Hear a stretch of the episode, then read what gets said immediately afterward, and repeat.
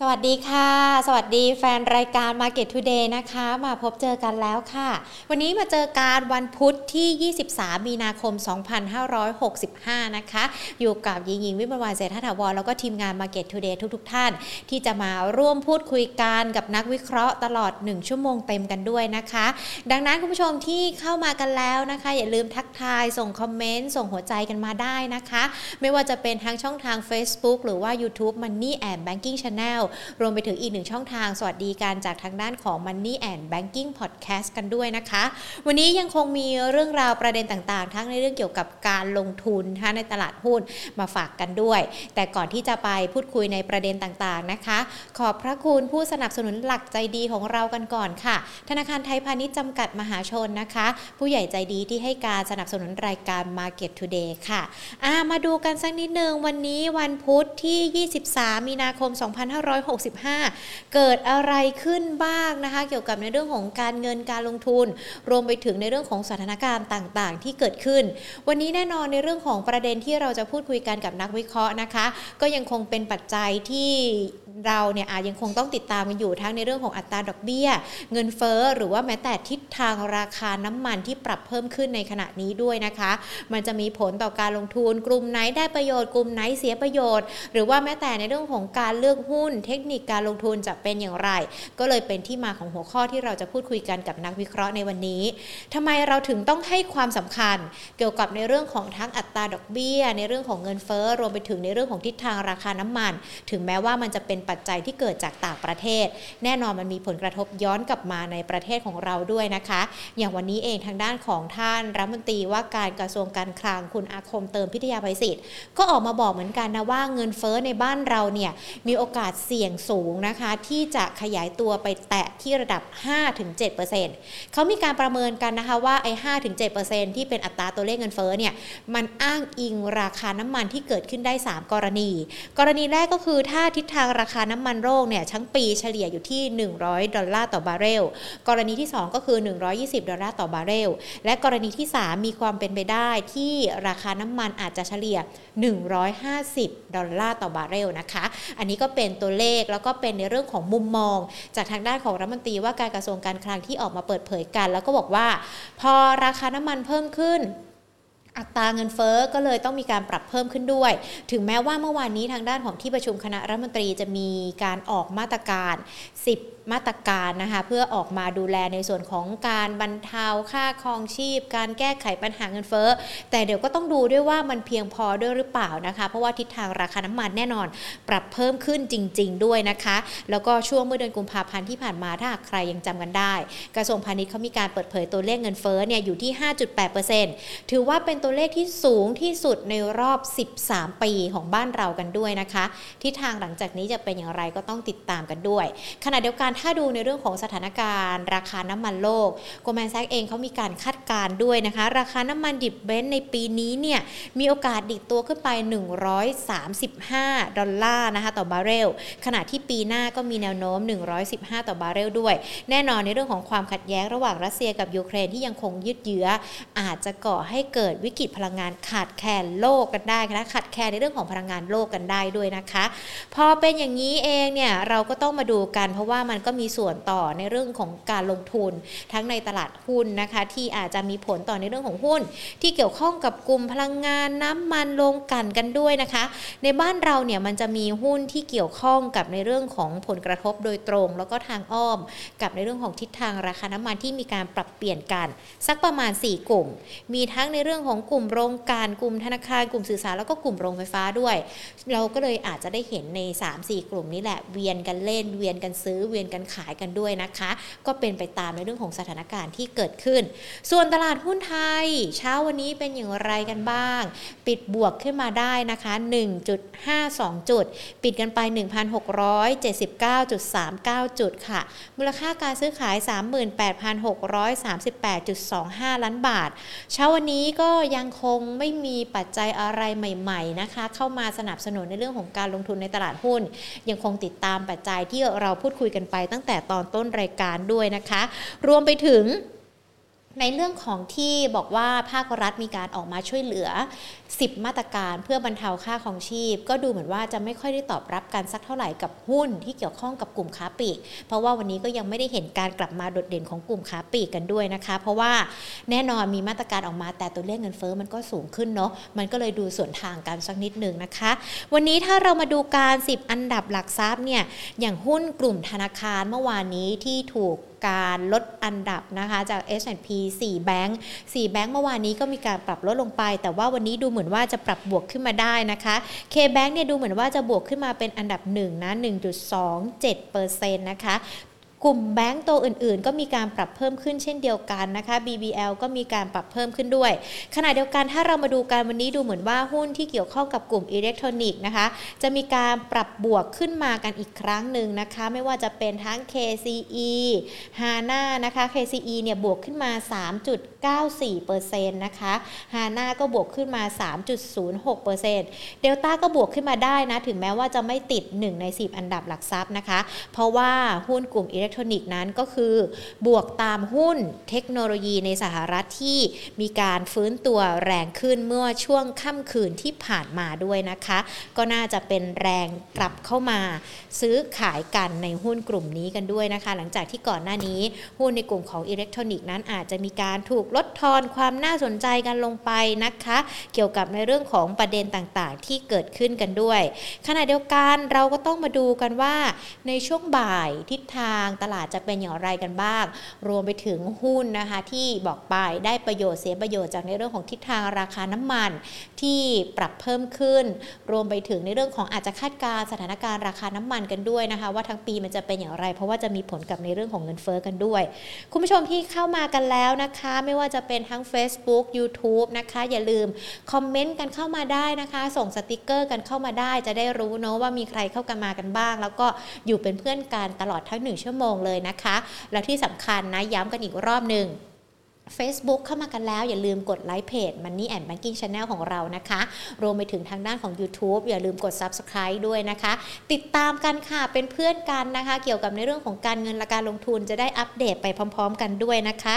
ทางด้านของ Facebook นะคะ ตอนนี้เข้ามากันหลากหลายท่านแล้วนะคะ สวัสดีทุกๆคนเลยนะคะ คุณวราพร คุณฟ้องคุณอนุชา คุณพี่เล็กนะคะ คุณรัชดา คุณนภาวาน คุณรุ่งคุณดนาย คุณเอลินคุณธงชัยสวัสดีค่ะคุณปิ้นคุณสุรางสวัสดีค่ะ คุณสุรางสอบถามตัวฮันน่ามาด้วยนะคะ ได้ค่ะเดี๋ยวจะถามนักวิเคราะห์ให้ สวัสดีค่ะ คุณสวัสดิ์นะคะ เข้ามากันแล้วอย่าลืมคอมเมนต์ทักทายกันนะหญิงจะได้ไม่เหงาด้วยนะในการที่จัดรายการในวันนี้เพื่อที่จะได้พูดคุยกันกับนักลงทุนทุกๆ คนเลยนะคะ ทางด้านของ YouTube สวัสดี เช่นเดียวกันนะคะ คุณวรรณาคุณพีรพงศ์คุณเกียรติศักดิ์สวัสดีค่ะอะ เดี๋ยวมาสอบถามแล้วก็พูดคุยกับนักวิเคราะห์กัน วันนี้เนี่ยเราจะมีการพูดคุยในประเด็นต่างๆ กันนะคะ กับคุณประกิตสิริวัฒนเกตค่ะ กรรมการผู้จัดการบริษัทหลักทรัพย์จัดการกองทุน Merchant Partners จำกัดนะคะเดี๋ยวหญิงต่อสายหาคุณประกิตกันสักนิดนึงดีกว่า มีหลายๆ คนเป็นแฟนคลับคุณประกิตเข้ามารอกันแล้วด้วยนะคะอะเดี๋ยวทักทายกันแล้วก็เดี๋ยวพูดคุยกันกับคุณประกิตได้เลยนะคะ เดี๋ยวรอกันสักครู่หนึ่งค่ะ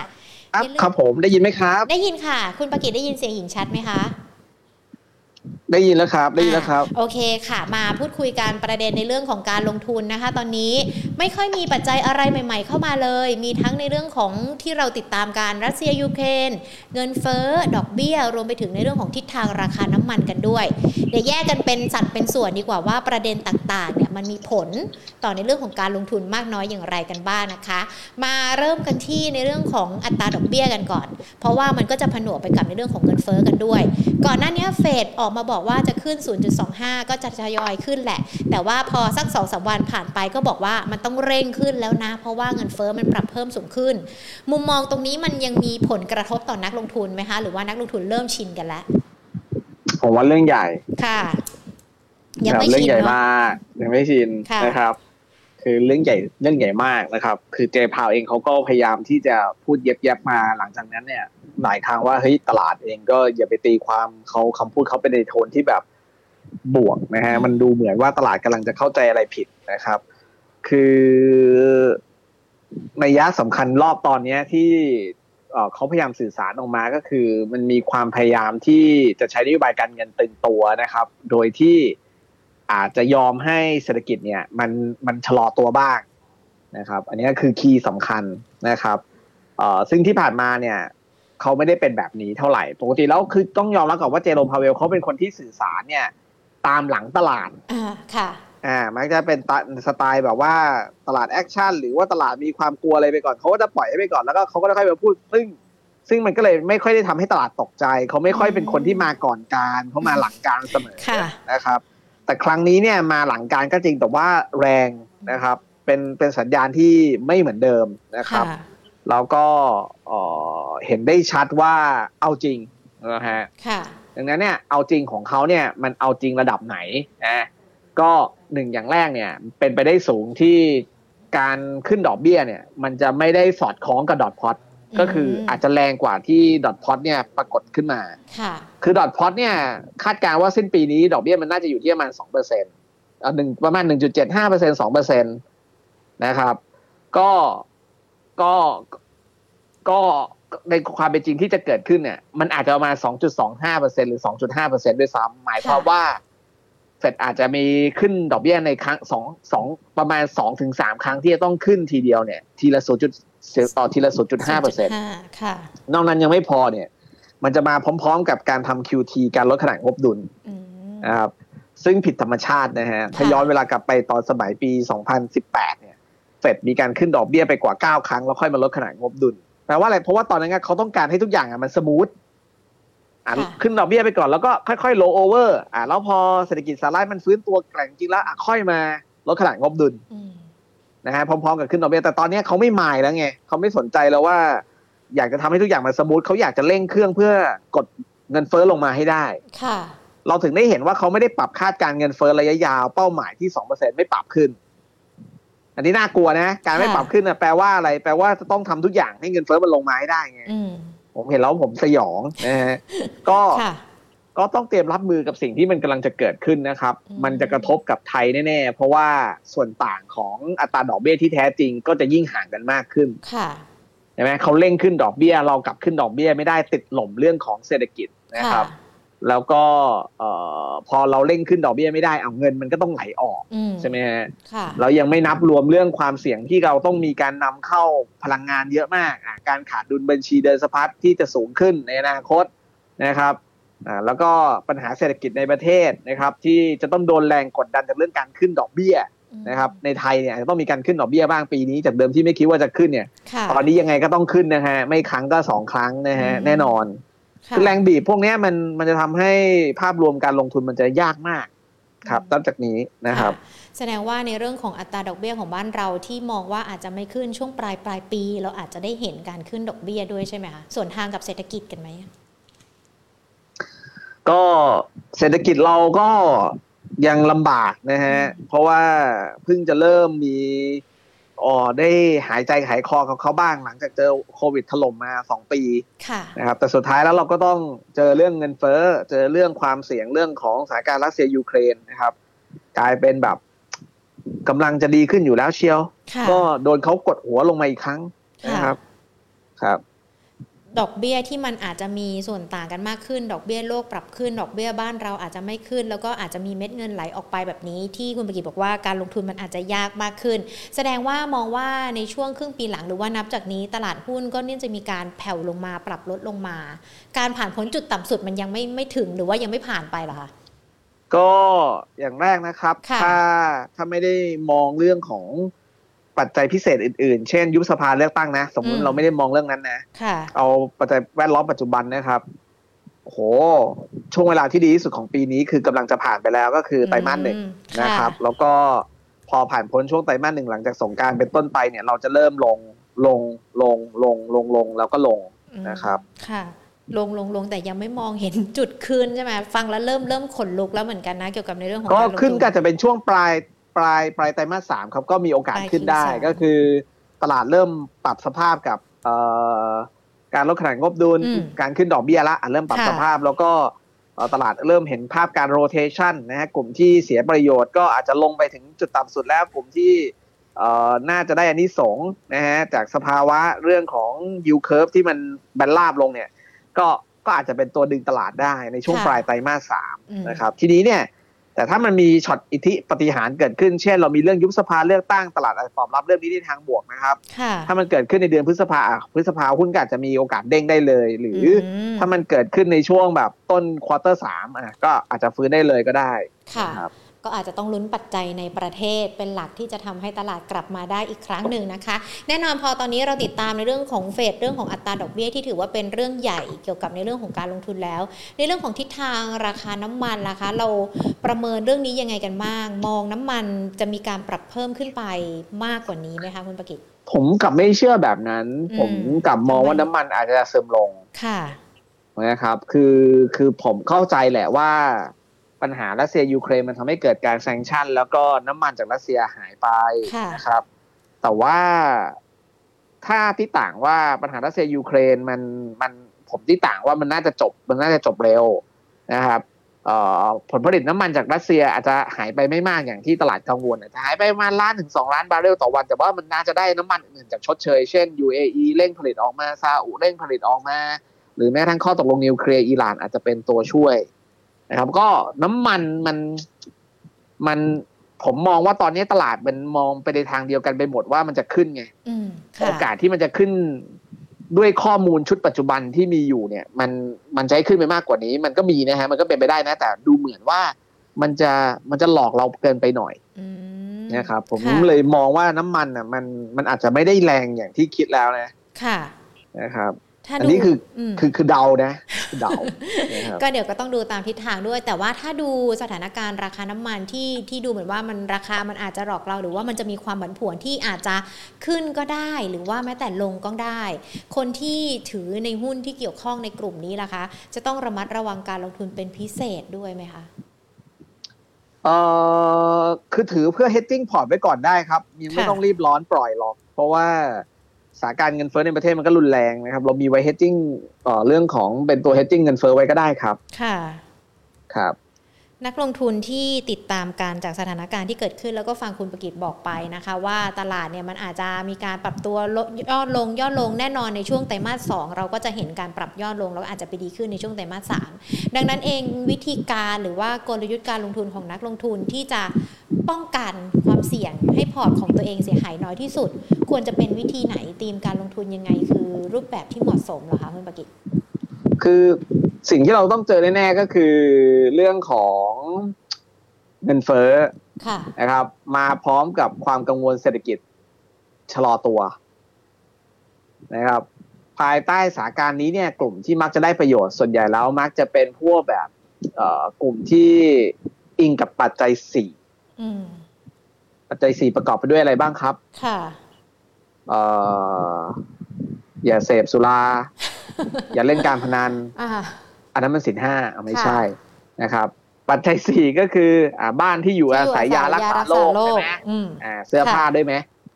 จะนับไหมอะก็ได้นะไม่รู้ปัจจัยสี่มีอะไรบ้างอะบ้านมีที่อยู่อาศัยที่อยู่ยารักษาโรครักษาโรคค่ะแล้วอะไรอีกครับ เนี่ยเราไม่ได้เราล้างลากันเขาเรียกว่าอะไรนะ ท่องมานานแล้วนะอ่าคือผมมองว่าปัจจัยสี่อะค่ะถ้าย้อนกลับไปดูสถิติในอดีตนะครับอืมภาพการเคลื่อนไหวในอดีตเนี่ย ไทยเราก็เคยเจอเหตุการณ์แบบนี้บ่อยค่ะนะครับ ช่วงเวลาที่ yield curve เป็น fat เป็น fattening นะครับ ก็คือตัวระยะยาวอะมันลงมาใกล้ระยะสั้นหรือต่ำกว่าระยะสั้น พร้อม ๆ กับที่ราคาสินค้าโภคภัณฑ์เนี่ย ปรับเพิ่มขึ้นนะครับ ในอดีตอะมีเจอเหตุการณ์แบบนี้หลายครั้งนะครับ ก็อย่างน้อยๆก็สองสามครั้งค่ะนะครับเอ่อกลุ่มหุ้นที่มักจะมี performance ที่ดีกว่าตลาด ผมใช้คำว่าตลาดดีกว่าตลาดนะ ไม่ได้บอกว่ามันเป็นบวกนะ เพียงแต่ว่ามันดีกว่าตลาดเนี่ยนะครับ ก็จะเป็นพวก consumer staple พวกแบบสินค้าที่ที่แบบจำเป็นอะนะครับอ่าข้าวปลาอาหารอ่าพวกเนี้ยมันก็จะนะมันก็จะยืนอยู่ได้ค่ะนะครับ อันที่สองก็เอ่อพวกกลุ่มโรงพยาบาลยืนได้อืมค่ะนะครับ พวกเนี้ยถ้าถามว่าเราจะเอาอะไรดีก็อย่างน้อยๆเราก็ต้องโฟกัสไปที่นี้ก็คือพวกค้าปลีกอืมค่ะ CBO Macro CRC นะครับ แล้วก็โรงพยาบาลอ่าอย่างเช่น BH อ่า BCH อย่างนี้เป็นต้นนะครับ อันนี้คืออื่นนี่คือท่าง่ายนะ ค่ะ ถัดมาเนี่ยถ้าท่าที่มันซับซ้อนขึ้นมาหน่อยเนี่ย ภายใต้สถานการณ์ที่มันเกิดส่วนต่างระหว่างดอกเบี้ยรุนแรงเนี่ยนะครับแแน่นอนว่าไทยเองก็จะต้องเจอเรื่องของความเสี่ยงเรื่องค่างเงินบาทอ่อนค่าอืมนะครับค่ะก็เราก็ต้องเน้นไปที่หุ้นที่ได้ประโยชน์จากค่างเงินบาทอ่อนค่าค่ะใช่ไหมครับ อาจจะมอง TU KCE HANA นะฮะสามารถเก็งกำไรได้นะครับ เพราะมันได้ประโยชน์จากค่างเงินบาทอ่อนนะครับ ค่ะ นอกเหนือจากตัวนี้ล่ะคะ ยังครบครบปัจจัยสี่หรือยังเมื่อกี้ที่เรายังขาดกันตัวหนึ่งเครื่องนุ่งห่มนะที่เมื่อกี้ถามกันว่ามีอะไรมันกันมีบ้างคุณผู้อาชมหารตบเครื่องนุ่มห่มที่อยู่อ่าอาศัยยารักษาโรคค่ะ ถ้าที่อยู่อาศัยผมว่าไหวไหมคะ ไม่ไหว เพราะว่ามันมีเรื่องคอสต้นทุนการผลิตที่สูงขึ้นเงินเฟ้อมันสูง แล้วก็เอ่อพวกวัสดุก่อสร้างค่าแรงมันขึ้นเร็วมากอืมนะครับค่ะส่วนเครื่องนุ่งห่มเนี่ย ผมว่ามันดูเป็นพวกเอ่อ non durable เอ่อ good ไงค่ะเอาขออภัยมันเป็นเซมิ มันเป็นเซมิ durable good พวกเซมิ durable good กับพวก durable good เนี่ย มันมันจะลำบาก durable good ก็คือพวกสินค้าคงทนพวกรถยนต์พวกบ้าน ผมว่าลำบาก เพราะว่าค่ะคนต้องประหยัดเงินอืม แล้วก็มาใช้จ่ายที่จำเป็น เพราะว่าเงินมันเฟ้ออืมนะครับค่ะบางคนบอกว่าเฮ้ยยิ่งเงินเฟ้อยิ่งต้องซื้อที่ดินดิยิ่งต้องซื้อบ้านสิ ใช่ อันนั้นน่ะถูกต้องแต่ถามว่าใครเขาจะไปทำจริง ๆ กันบ้าง ก็ส่วนใหญ่เขาก็ไม่ทำกันนะครับค่ะอะเขาก็เอาเงินไปเก็บไว้แล้วก็ซื้อของซื้อข้าวปลาอาหารแห้งกินกันดีกว่าอืมนะมันก็เลยกลายเป็นว่าพวกสินค้าที่ไม่น่าจะไม่น่าจะรุ่งเนี่ยก็คือพวก durable กับพวก semi durable ก็คือพวกสินค้าคงทนบ้านรถยนต์ค่ะกับ semi ก็คือพวกกึ่งคงทนพวกเสื้อผ้ารองเท้าอย่างเงี้ยค่ะไม่ work อืมนะครับค่ะแล้วอย่างการที่ภาครัฐเขาออกมาหนุน หรือว่ามากระตุ้นในเรื่องของกระแส พวกการหันไปเปลี่ยนการใช้รถ EV รถประหยัดพลังงาน อันนี้ก็ไม่จะเขาเรียกว่าอะไรในช่วงนี้อาจจะยังไม่ใช่ช่วงที่เหมาะสมจะเข้าไปลงทุนในหุ้นต่าง ๆ เหล่านี้เหรอคะ อืมผมว่าไม่นะ มันรัฐบาลยังมันก็อุดหนุนได้ไม่นานหรอกครับ ค่ะ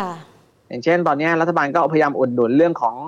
เอ่อลดความเดือดร้อนใช่ไหมครับ ของค่ะประชาชนอุดหนุนราคาก๊าซหุงต้มนะครับค่ะเรื่องดีเซลนะครับ ส่วนเรื่อง EV เนี่ยมันมันทอดระยะเวลานานมากตามตามโครงการของมันประมาณ 3-4 ปีอืมนะครับ ก็ค่ะผมว่าหุ้นมันตอบรับไปเยอะแล้วอะนะครับ ก็ผมว่าหุ้นที่ได้ประโยชน์จากมาตรการของภาครัฐ ตอนนี้มันมันมันไม่ค่อยมันไม่ค่อยได้แรงมากนะครับ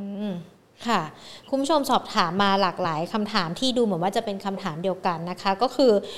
ในกลุ่มของ non bank ล่ะคะ เราจะมีเขาเรียกว่าอะไร จะได้ผลกระทบเยอะไหมคะสำหรับในเรื่องของทิศทางหลังจากนี้เกี่ยวกับในเรื่องของอัตคือราดถ้าอกบี้ยเป็นพวกสินเชื่อที่มีหลักประกันอะไรพวกเนี้ยผมว่าอาจจะเหนื่อยนะ เพราะว่าสภาวะเศรษฐกิจมันกำลังซบเซาลงจากปัญหาเงินเฟ้อค่ะแล้วก็มีความเสี่ยงเรื่องดอกเบี้ยที่อาจจะมาแรงอืม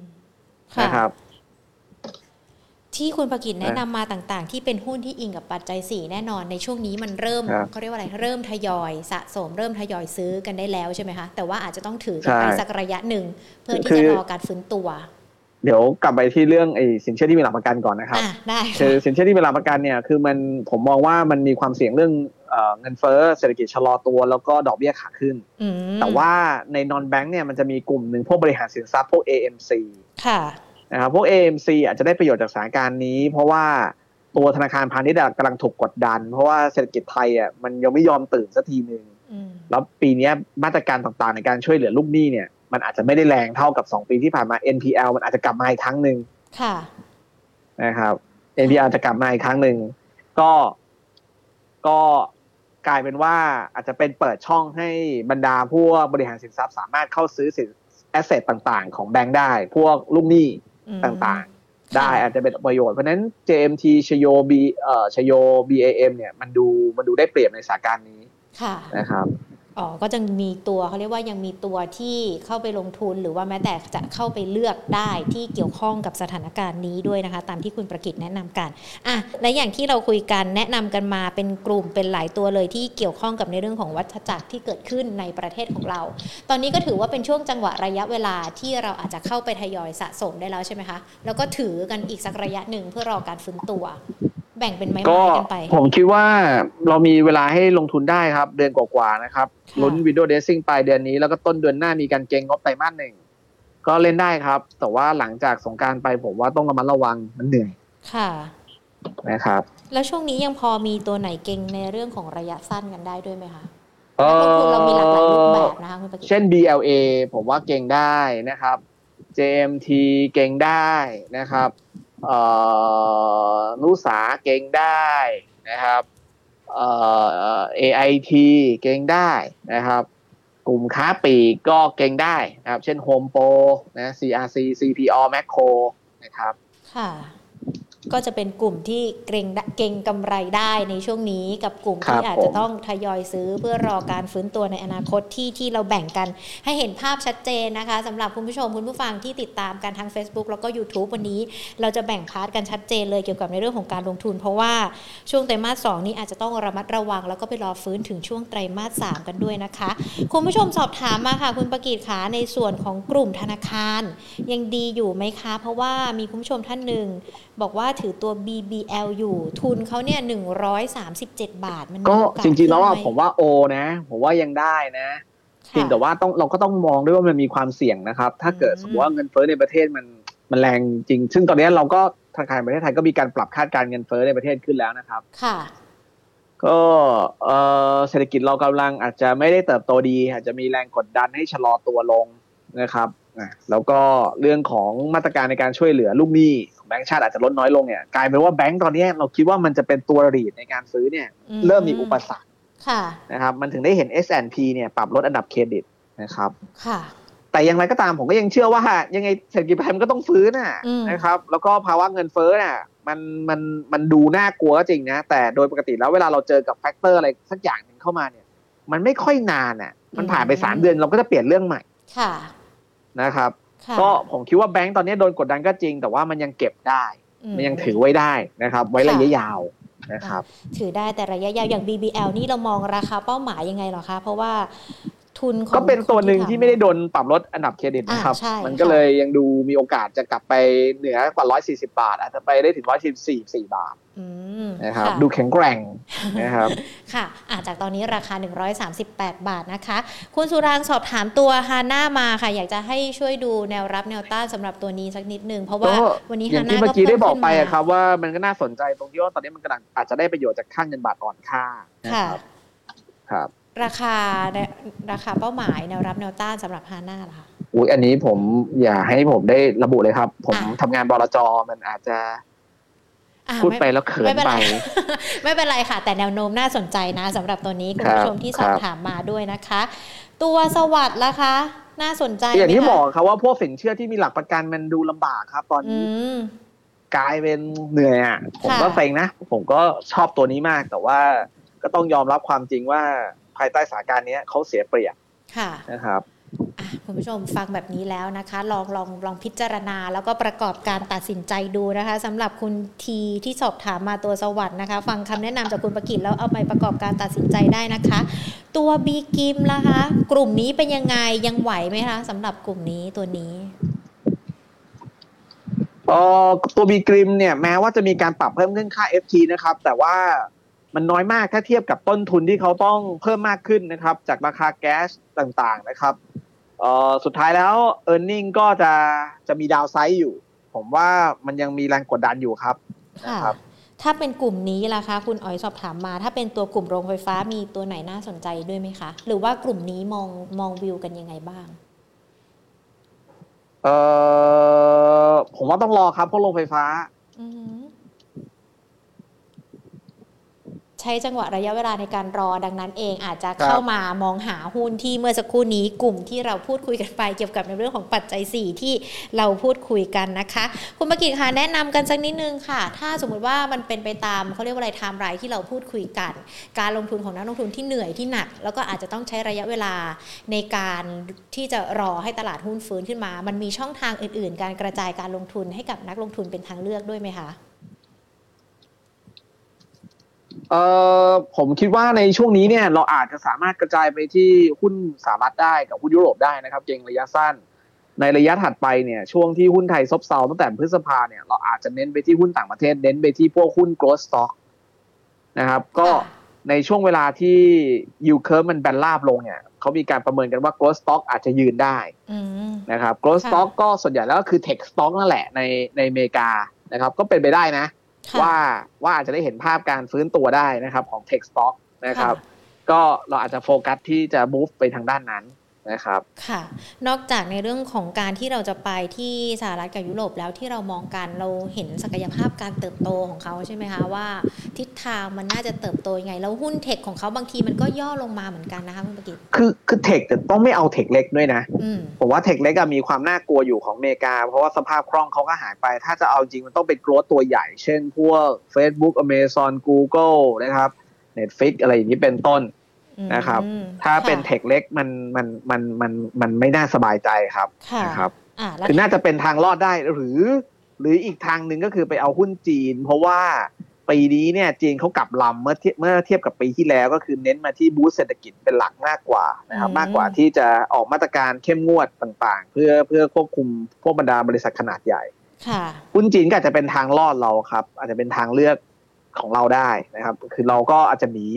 ลดน้ำหนักการลงทุนในหุ้นไทยบ้างแล้วก็หนีไปหุ้นจีนอืมตอนนี้หุ้นไทยควรจะให้น้ำหนักสักเท่าไหร่ดีอะคะเอ่อตอนนี้ยังใส่เต็มได้แต่หลังสงกรารผมว่าต้องต้องน้อยกว่าห้าสิบเปอร์เซ็นต์อืมหลังสงกรารน้อยกว่าห้าสิบเปอร์เซ็นโอ้หลาย ๆ คนฟังแล้วก็เริ่มเริ่มกลัว แล้วก็เริ่มหาทางเลือกกันอื่น ๆ แล้วด้วยนะคะ คุณปรีชาสอบถามมาค่ะ อยากจะขอให้ดูในกลุ่มของ วัตถุดิบผลิตภัณฑ์อาหารยังมีความน่าสนใจไหมคะ พวกกลุ่มต่างๆ เหล่านี้เอ่อพวกวัตถุดิบอาหารเอ่อน่าสนใจนะครับ ผมว่ายังยังได้แต่ว่าความเสี่ยงมันจะอยู่ที่งบไตรมาสสองเพราะมาจิ้นมีสิทธิ์บาง ต้นทุนค่ะวัตถุดิบมันสูงขึ้นมาก แต่ว่าราคาขายมันยังไม่สามารถปรับได้ไงอืมค่ะนะครับ งบ Q2 ที่ที่อาจจะต้องดูต้องระวังนอกจากกลุ่มพวกอาหารวัตถุดิบ แล้วมันมีกลุ่มอื่นด้วยไหมคะที่ที่อาจจะต้องระมัดระวังโอ้ยเยอะกลุ่มที่เกี่ยวข้องกับอุตสาหกรรมการผลิตทั้งหมดครับค่ะตายแน่ตายแน่อืมไตรมาสสองค่ะครับฟังแบบนี้แล้วรู้สึกเขาเรียกว่าอะไรกลัวเหมือนกันนะ เกี่ยวกับในเรื่องของการลงทุน แล้วก็ดูดูดูดูหมดหวังอะ คุณประกิตขอกำลังใจให้กับนักลงทุนที่ฟังกันสักนิดนึงดีกว่าค่ะทั้ง Facebook แล้วก็ผม YouTube ก็เลย ผมก็ไม่ได้ไม่ได้อยากจะแบร์อะไรขนาดนั้น แต่ด้วยอืมข้อมูลตอนเนี้ยครับ ผมว่าไตรมาสสองมันแย่งจริงอืมดังนั้น ดังนั้นก็เรามาระวังครับ ไม่รู้ค่ะจะให้กำลังใจยังไง ถ้าสมมเราติว่าก็ค่ะเราก็ลุ้นให้ตลาดมันกลับขึ้นไปพันเจ็ดให้ได้เร็วๆ แล้วเราก็ไปทยอยปล่อยของกันดีกว่าอะไรอย่างค่ะเงี้ยนะครับ ถ้าสมมติว่ารับความเสี่ยงไม่ได้อาจจะไตรมาสสองมันถึงเขาเรียกว่าอะไรมีความจำเป็นอาจจะต้องชะลอหรือว่าหยุดกันไปก่อนเลยไหมสำหรับการลงทุนก็หุ้นไทยก็ต้องไปหาตลาดอื่นมากกว่าอืมผมว่าตลาดหุ้นไทยไม่ไม่ไม่โอเลยค่ะเอาง่ายๆเราลองนึกภาพสิเฟดขึ้นดอกเบี้ยสามเดือนทีเดียวหนึ่งเปอร์เซ็นอย่างเงี้ยในขณะบ้านเราอะดอกเบี้ยอยู่แค่ศูนย์จุดห้าเปอร์เซ็นค่ะใช่ไหมเขาไปไกลถึงหนึ่งจุดสองห้าเปอร์เซ็นอย่างเงี้ย เงินมันจะอยู่กับเราได้ยังไง มันเป็นไปไม่ได้ ใช่ไหมครับอืค่ะอ่าในขณะเดียวกันน่ะ เราเงินเฟ้อก็ยังก็ยังหนักในขณะเดียวกันอะรัฐบาลยังต้องมานั่งอุ้มในหลาย ๆ อย่างอีกอืมใช่ไหมครับค่ะแทนที่จะเอาเงินไปลงทุน มันติดลมการเติบโตอะอืมันทำให้เราไม่โตนะครับแล้วก็ฟื้นตัวไม่ได้ค่ะหุ้นมันจะไปได้ยังไงค่ะมันมันอาจจะไปได้ครับ ถ้ามันมียุบสภาเลือกตั้งมีความหวังขึ้นมาหุ้นนั้นมันอาจจะฟื้นได้ ครับค่ะอะก็ถือว่าเป็นคำแนะนำแล้วกันสำหรับคุณประกิตที่เรามาพูดคุยกันนะคะ เป็นไทม์ไลน์กันเลยช่วงไตรมาสที่เหลือไตรมาสหนึ่งจะหมดกันละ ช่วงไตรมาสสองจะเป็นอย่างไรรวมไปถึงไตรมาสสามด้วยเกี่ยวกับในเรื่องของการลงทุนเป็นคำแนะนำนะคะ รวมไปถึงในเรื่องของทั้งดอกเบี้ยเงินเฟ้อรวมไปถึงราคาน้ำมันที่จะมีผลต่อการลงทุนด้วยนะคะ เดี๋ยวหลังสงการมาวางพอร์ตกันใหม่นะคะ คุณประกิตว่าทิศทางมันจะดีขึ้นกว่าวันนี้ที่เราพูดคุยกันด้วยหรือเปล่านะคะ ครับผมค่ะ สวัสดีค่ะ ครับ อะวันนี้คุณประกิตต้องบอกว่าเรามาคุยกันเนี่ยคุณประกิตอาจจะเขาเรียกว่าให้แนวรับแนวต้านในเรื่องของราคาไม่ได้นะคะว่าว่าคุณประกิตตอนนี้อยู่ทางด้านของบลจก็คือเป็นมุมมองของกองทุนกันแล้ว แต่ว่าก็มีการเหมือนกาเป็นการกำหนดไทม์ไลน์ที่ค่อนข้างจะชัดเจนเหมือนกันนะคุณประกิตบอกว่าเนี่ยเดี๋ยวมันจะหมดไตรมาสหนึ่งกันแล้ว ก็คือเหลืออีกแค่ประมาณเดือนเดียว มันเป็นจังหวะที่เราเนี่ยอาจจะเข้าไปเก็บหุ้นกันได้ เพราะว่าถ้ามาดูไตรมาสสองอะมันจะเป็นช่วงขาลงกันแล้วของตลาดหุ้นนักลงทุนที่รับความเสี่ยงไม่ได้ อาจจะต้องมองไปหาตลาดอื่น เมื่อกี้แนะนำสหรัฐยุโรปรวมไปถึงจีน เพราะว่าช่วงไตรมาสสองอาจจะเป็นช่วงจุดพลิกของตลาดเลยนะคะ ที่อาจจะพลิกลงมา เป็นแบบปรับตัวย่อลงไปกันอีก เพราะว่าปัจจัยในเรื่องของดอกเบี้ย เงินเฟ้อมันน่าจะชัดเจนมากยิ่งขึ้น คุณปกิบอกว่าประเด็นนี้ถือว่าเป็นประเด็นใหญ่สำหรับในเรื่องของการลงทุน ใหญ่กว่าในเรื่องของทิศทางราคาน้ำมันกันด้วยนะคะ แต่ในเรื่องของวิกฤตตลาดที่มันเกิดขึ้นมันไม่ได้หมายความว่าตลาดหุ้นไทยยังไม่น่าลงทุน ไม่น่าลงทุนหรือว่าไม่มีโอกาสที่จะปรับตัวขึ้นได้ คุณปกิบอกว่าเดี๋ยวมามองไตรมาสสกันอีกรอบหนึ่งนะว่าตลาดมันจะมีโอกาสปรับตัวพลิกฟื้นขึ้นมาได้หรือเปล่า ส่วนในเรื่องของผลประกอบการในช่วงไตรมาสสที่เราติดตามกันนะคะ แน่นอนกลุ่มที่เกี่ยวข้องอย่างที่คุณผู้ชมสอบถามมาคุณปรีชาบอกว่ากลุ่มผลิตภัณฑ์อาหารและวัตถุดิบ ถือว่าเป็นกลุ่มที่อาจจะมีผลประกอบการไตรมาสสที่ไม่ค่อยดีเท่าไหร่ เพราะก่อนหน้านี้อาจจะเจอพิษจากสถานการณ์ต่าง ๆ ที่เกิดขึ้น แล้วก็ยังมีอีกหลากหลายกลุ่มด้วยนะคะ ที่งบไตรมาสสก็อาจจะไม่ดี ดังนั้นนักลงทุนในช่วงนี้ก็อาจจะต้องระมัดระวังเกี่ยวกับในเรื่องของการลงทุนกันด้วย ช่วงนี้ใส่เต็มกับตลาดหุ้นได้ตลาดหุ้นไทยนะ แต่ว่าพอไตรมาสสองแล้ว อาจจะต้องผ่อนออกมาสักหน่อย แล้วก็ไปมองหาทางเลือกอื่นๆสำหรับคนที่ชอบลงทุนในตลาดหุ้นนะคะ ลองมองหาตลาดอื่นดู หุ้นเทคสหรัฐน่าสนใจ แต่ก็อย่างที่คุณประกิตย้ำไปต้องเป็นตัวใหญ่ ๆ เท่านั้นนะคะ ถึงจะเข้าไปลงทุนได้ ก็วันนี้มีหลายคนสอบถามมาเลย แล้วก็อย่างคุณ คุณอ๋อยสอบถามตัวหุ้นในกลุ่มของบีกิมหรือว่าโรงไฟฟ้าเมื่อสักครู่นี้ก็ฟังกันไปแล้วเนอะว่า ยังคงไม่ค่อยน่าสนใจเท่าไหร่นะคะ คุณวันนาสวัสดีค่ะ คุณพีรพงศ์คุณกิติศักดิ์บอกถึงเวลาแล้วใช่ไหมอ่าใช่ค่ะ ถึงเวลาแล้วนะ ก็มาสักครู่นี้ฟังกันไป คุณนิพาพรสอบถามตัว SCB ซึ่งก็เป็นหุ้นในกลุ่มของธนาคาร คุณปกิก็บอกว่าหุ้นกลุ่มธนาคารก็ยังคงมีความแข็งแกร่งกันอยู่นะคะ ฟื้นตามทิศทางภาวะเศรษฐกิจดังนั้นถ้าจะถือถือกันได้ แต่ว่าต้องรอระยะเวลาการฟื้นตัวกันสักนิดหนึ่งนะคะ คุณดีด้าสวัสดีค่ะ คุณช็อกโกแลตนะคะ คุณ Y2 Pitty สวัสดีค่ะมาเฉลยกันเพราะเป็นเครื่องนุ่มผมเนาะคุณลบสวัสดีค่ะ คุณมาสอนกลุ่ม property ยังไม่น่าสนใจนะคะที่คุณประกิตบอกไปเนาะเพราะว่ามันยังคงมีความเสี่ยงกันอยู่ด้วยนะคะ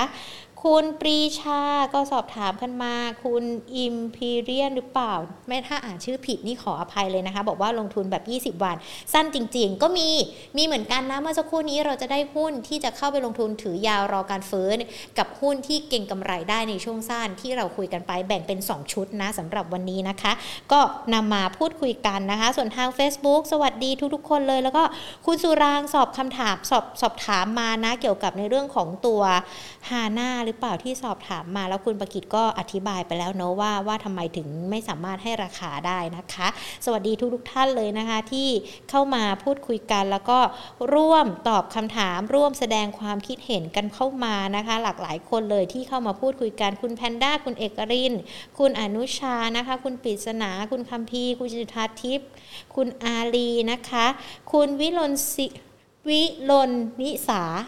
หรือเปล่าถ้าอ่านผิดขออภัยนะคะ ถามกลุ่มแบงค์มาก็คุณประกิตก็ให้คำแนะนำกันไปแล้วนะคะ คุณเฟนดิต คุณนวรัตคุณสุโรธคุณพันทิพย์นะคะ คุณศรีวพร คุณนพนง คุณสุนี คุณบงกฎคุณเกษม คุณบุ๋มนะคะ คุณพรคุณทิพย์สวัสดีทุกๆคนเลยนะคะ แล้วก็สวัสดีทุกท่าน ที่เข้ามาพูดคุยกันแล้วก็มาคอมเมนต์กันด้วยนะคะ อย่างที่บอกกันไปเนาะวันนี้คุณประกิตเป็นการให้คำแนะนำแล้วกัน แล้วก็เป็นการพูดคุยถึงในเรื่องของมุมมองเกี่ยวกับการลงทุน แล้วก็มีการพูดคุยว่าไตรมาสต่อไปจะเป็นอย่างไรช่วงเดือนหน้าจะเป็นอย่างไรนะคะ เชื่อว่าวันนี้หลาย ๆ คนพอฟังกันไปแล้วเนี่ยก็จะได้รับฟังเกี่ยวกับในเรื่องของความคิดเห็นที่จะนำไปประกอบการตัดสินใจละกันนะคะ คือเชื่อว่าตอนนี้ทุกๆคนจะมีความคิดแล้วก็มีวิธีการการลงทุนของตัวเองอยู่ในใจกันและพอวันนี้ฟังคำแนะนำจากคุณประกิตก็น่าจะเอาไปเสริม ในเรื่องของความคิดการตัดสินใจได้ไม่มากก็น้อยนะคะ หวังว่าวันนี้ข้อมูลจะเป็นประโยชน์กันสำหรับทุกๆ คนเลยนะคะ แล้วก็มีหุ้นที่เข้าไปลงทุนได้ตั้งหลายตัวเลยนะ ไม่ว่าจะเป็นช่วงสั้นหรือว่าช่วงยาวกันด้วย ก็เดี๋ยวลองนำไปฟังกันละกัน เดี๋ยวอัปเดตนิดนึงดีกว่าเมื่อสักครู่นี้พูดถึงคริปโตเคอร์เรนซีกันไป แล้วก็ยังอัปเดตกันไม่หมดนะว่าทำไมทางด้านของก.ล.ต.กับแบงก์ชาติเขาถึงยังไม่สนับสนุนให้ในเรื่องของการใช้สกุลเงินคริปโตเคอร์เรนซีในการชำระค่าบริการ หรือว่าซื้อสินค้ากันด้วยนะคะท่านผู้ว่าการธนาคารแห่งประเทศไทย ท่านก็ออกมายืนยันแล้วเนาะดร.เศรษฐพุฒิ สุทธิวาทนฤพุฒิเขาก็บอกว่า